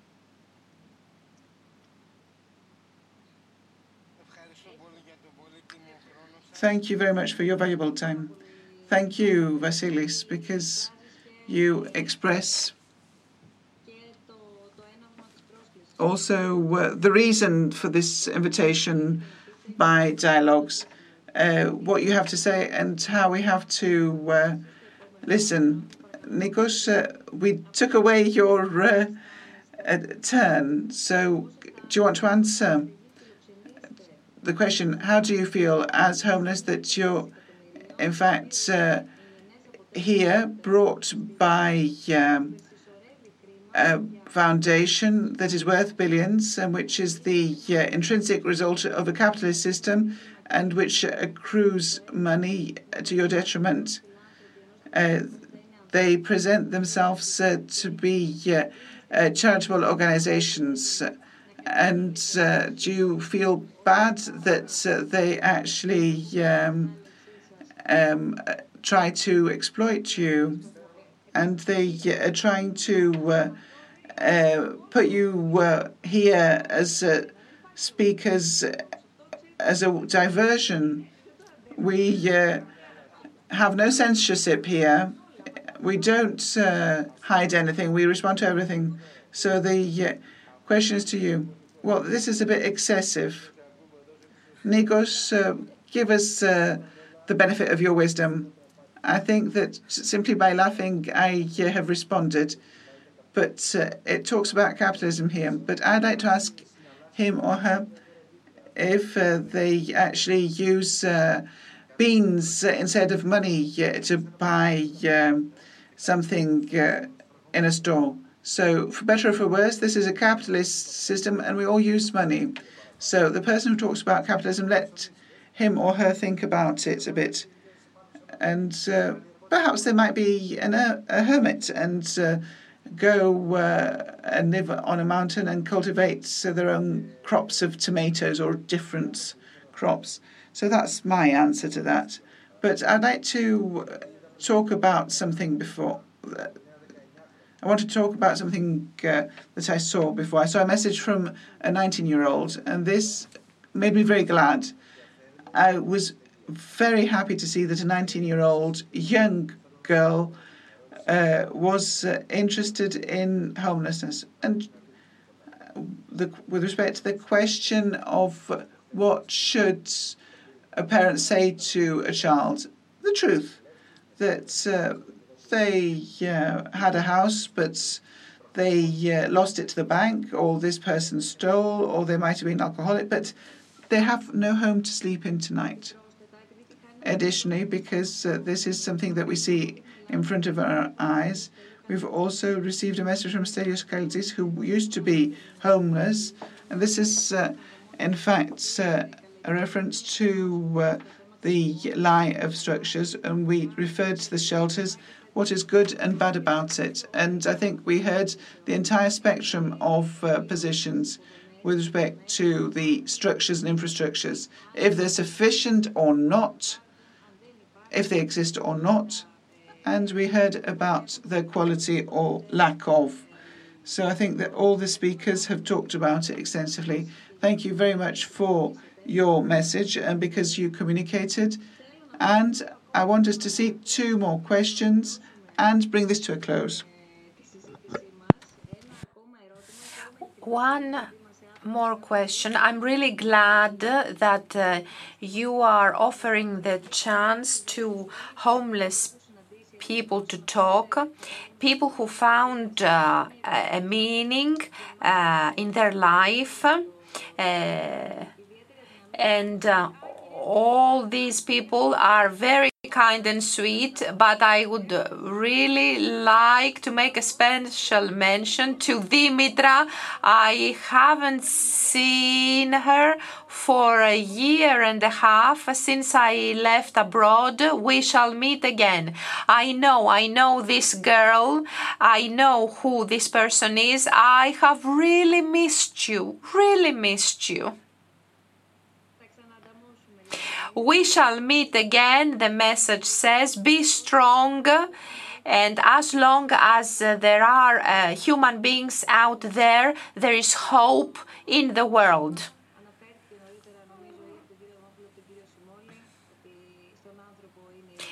And uh, it, have, it has been mentioned uh, uh, before that hope lies in humanity um, this is uh, my conclusion drawn from today's uh, meeting that people will give hope to other people.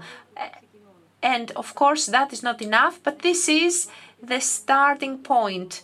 Uh, an empty bed and um, some food is not enough.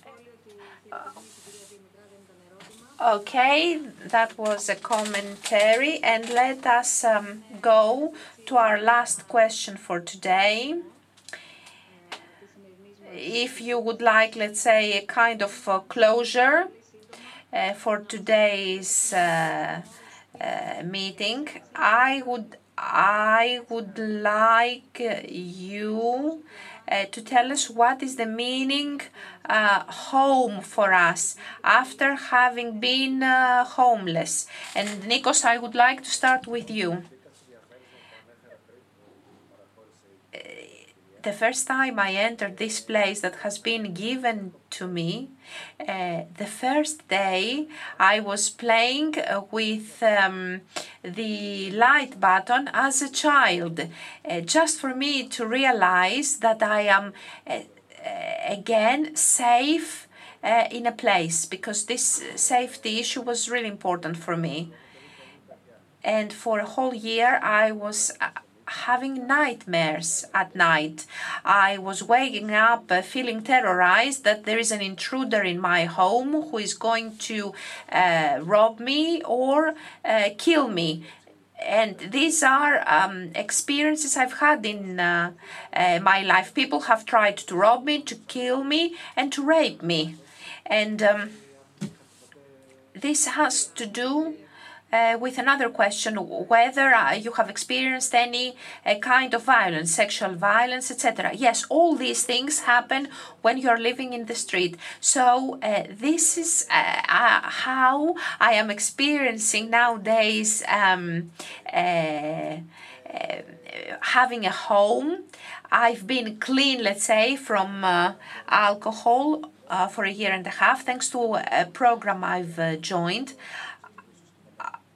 I've left the, the Shedia magazine and I'm going to uh, start a normal job and the greatest gift that Shedia uh, magazine has given to me is the fact that I was reunited with my parents thanks uh, to an article I've written to the magazine. I'm back with my parents, and my life uh, uh, goes on beautifully. And uh, we are expecting your new book. Okay, I wouldn't like to promote my new book, I wouldn't like to advertise it, but this is something that is going to happen. Vasilis. based on this question on what is the meaning of home and homeliness uh, for us. On many occasions, there comes a moment when uh, we are a little bit more in need uh, of strength for our home. We need the will. For instance, I uh, rented um, a flat uh, which was um, very damp. This place was very damp, so I went back and moved in with my mother in law. We are all living together. And this is what I would like to say before closing. Michalis?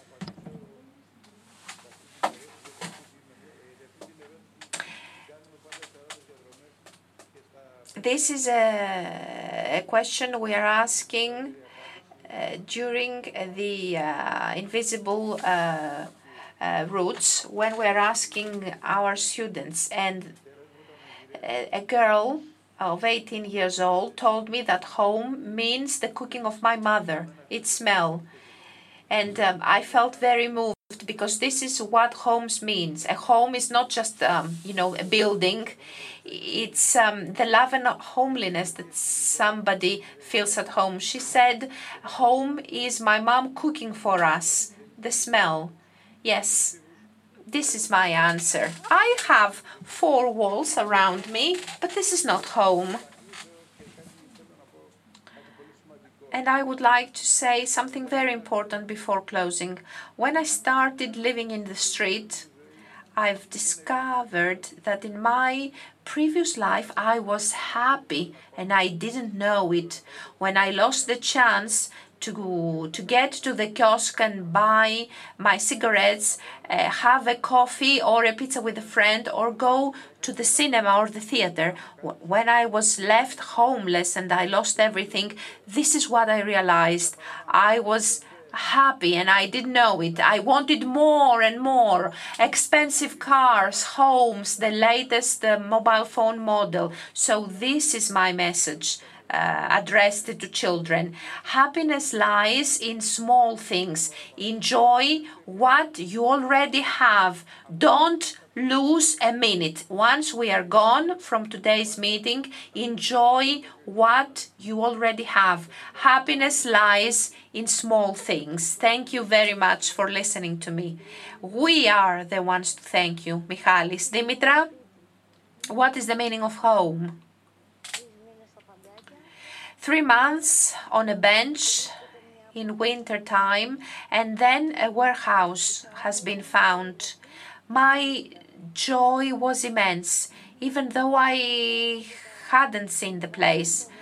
Uh, I enter with my two pets my children, we had to go down 18 steps. We entered and the rats left because there was no other way.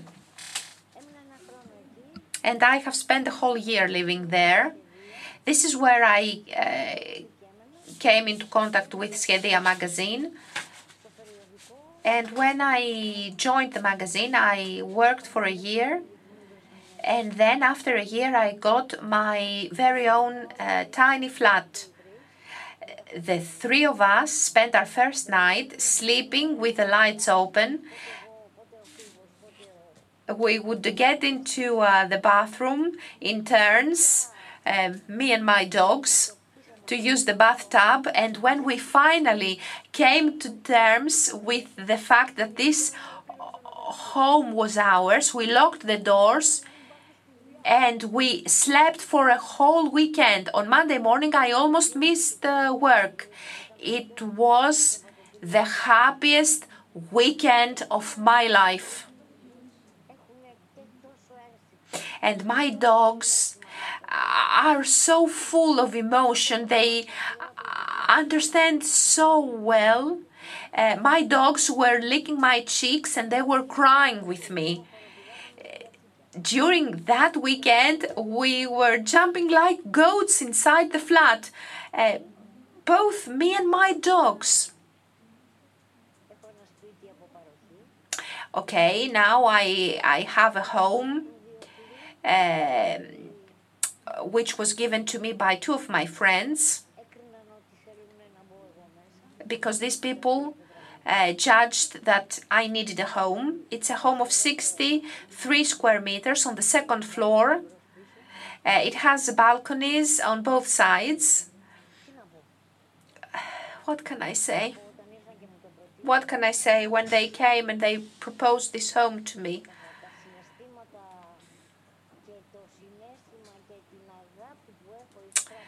The emotion I felt, this love I have received by the people I've met, standing on the street and selling this magazine, this is something beyond words. I cannot describe it. I need days. I need to tell you that during lockdown, my phone never stopped ringing how am I, if I am well, if I am doing well, if I'm going out for a walk, what do I eat? Uh, people uh, were asking all these questions. And I had to report my daily meal to uh, certain people. There are human beings out there, there is hope, there is kindness. That's why I insist. Since all of us are just small people, it's the state that should contribute and give us a helping hand to save all those lives living in the streets because it's a waste and it's unfair for these people to commit suicide. It doesn't matter where these people are coming from. Now they live in the street, and it's a great pity and it's unfair. For this,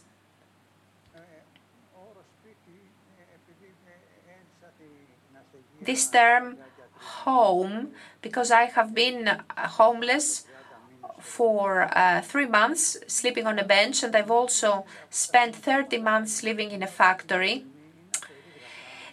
These uh, feelings you are experiencing are beyond words. When I entered uh, um, this home after being homeless, there were just a few pieces of furniture a dining room, uh, a sofa and I was looking at around and I, I couldn't believe that um, after such a long time uh, I found myself being homed again with the help of the General Secretariat of uh, Social Solidarity and I must confess I started crying because what I have experienced in the previous period is beyond words. Let me just tell you that my daughter did not know I was homeless. I kept it from her. She only found out uh, just before I entered my home because I was feeling so uh, badly uh, to tell to my daughter that I was homeless and I was living in a factory. Uh, due to my friend's hospitality. And this feeling of homeliness I am actually getting now uh, has to do with the fact that my daughter uh, is um, able to come and visit me with her husband and child, my grandchild. My friends can also uh, come and visit me. I am thanking them, my childhood friends, from the bottom of my heart. I would also like to thank um, all the people who helped me when I was living on a bench, all the readers of our magazine who are supporting us in their own way. And uh, I would like to give my um, heartfelt uh, greetings because it's uh, really important to say good morning to a homeless person. This is priceless. It's a kind of a psychological support for a homeless person to feel visible uh, compared to the passers-by. We we don't like feeling invisible, we homeless people. What could I add?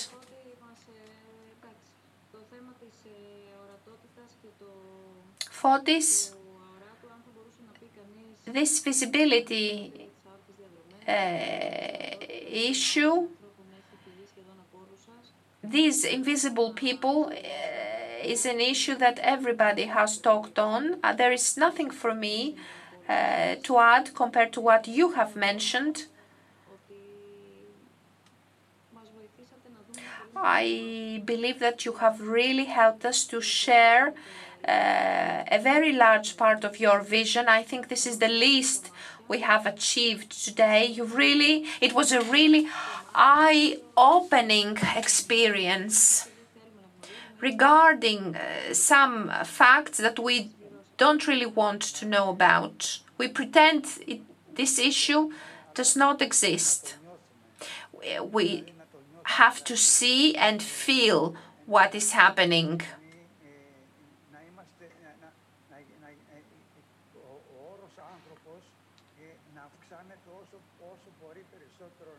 There comes a time when we have to become all the more humans. As uh, humane, as kind as we can, because there are two kinds of people the human and the non human. But while I have been uh, homeless, I have really understood what humanity means because there were people who came close to us and helped us without asking anything in return.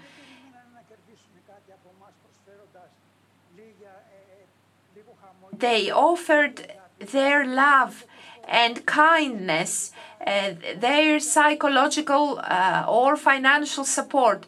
They offered um, everything without asking anything in return. It was a kind of a spontaneous uh, love expression coming uh, from people uh, whether we were homeless or uh, whether we were selling the magazine.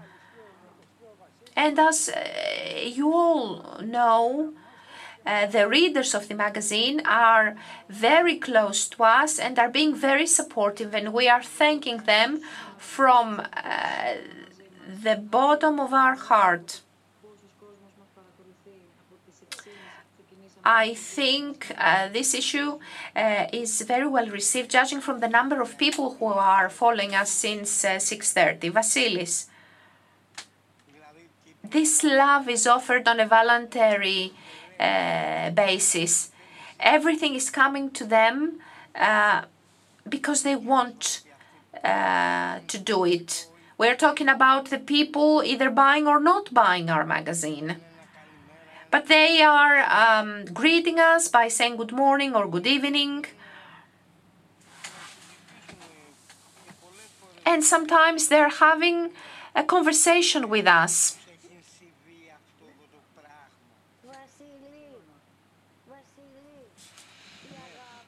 Vasily, you can't buy love, you can't pay for love. You can just feel it and share it.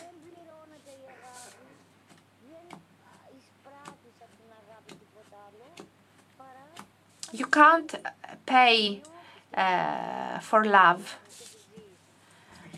Love is coming with no strings attached and is coming from the bottom of your heart.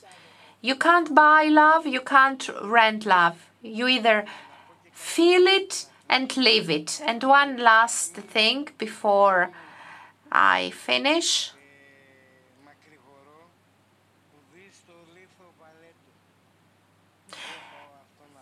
Let the one who is without sin cast the first stone, because we have to be strong, we have to believe in ourselves in order to be able to help other people.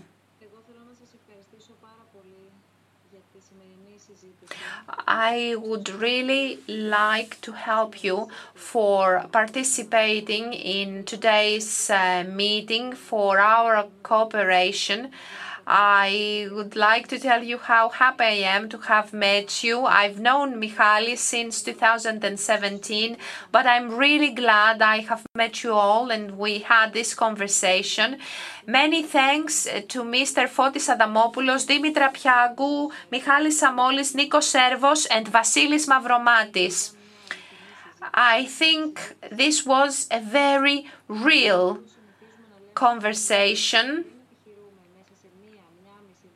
and uh, we are not trying to answer all questions during the hour and a half of our dialogues. We are just trying to invite even more questions so that we leave uh, being uh, richer in experience and then we will be able to find out even more on issues that are of common interest and we are operating uh, in um, way that is um, open, that is public, uh, so that people can participate equally in this public dialogue. I would really like to thank you, all five of you, as well as the Shedia magazine, uh, for organizing this conversation on homelessness.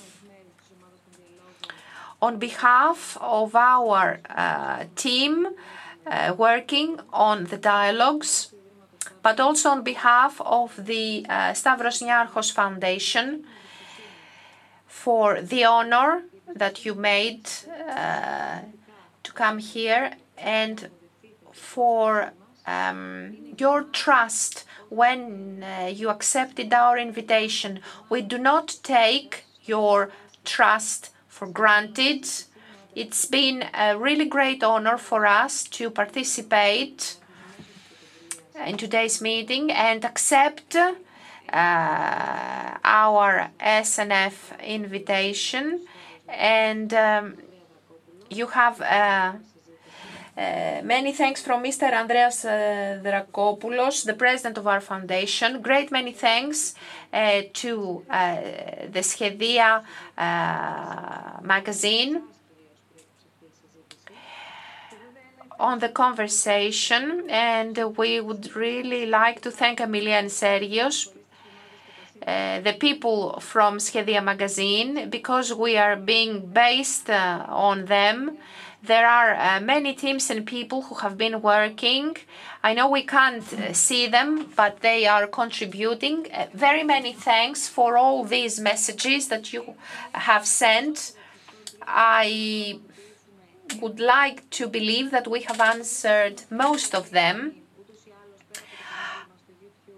You can see uh, this uh, conversation on our channel on YouTube whenever you would like, and on our site snfdialogues.org.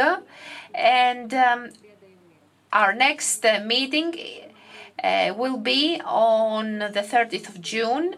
Uh, Great many thanks to all our keynote speakers.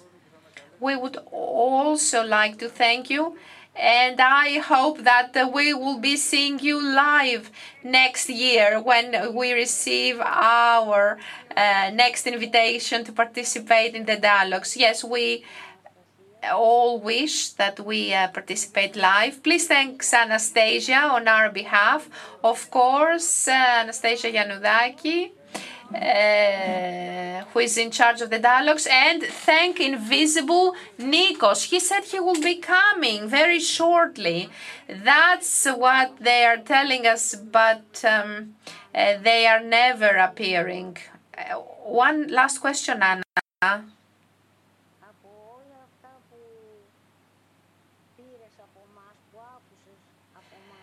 You have heard so many things uh, today coming from us. Uh, would you think something related to tonight's meeting before you go to bed? Many, many more questions uh, have been um, occurring in my mind regarding homelessness. Thank you so much. Thank you very much all the people coming from Shedia and um, all our colleagues um, who have helped us um, to run this difficult but very interesting uh, discussion. Good night.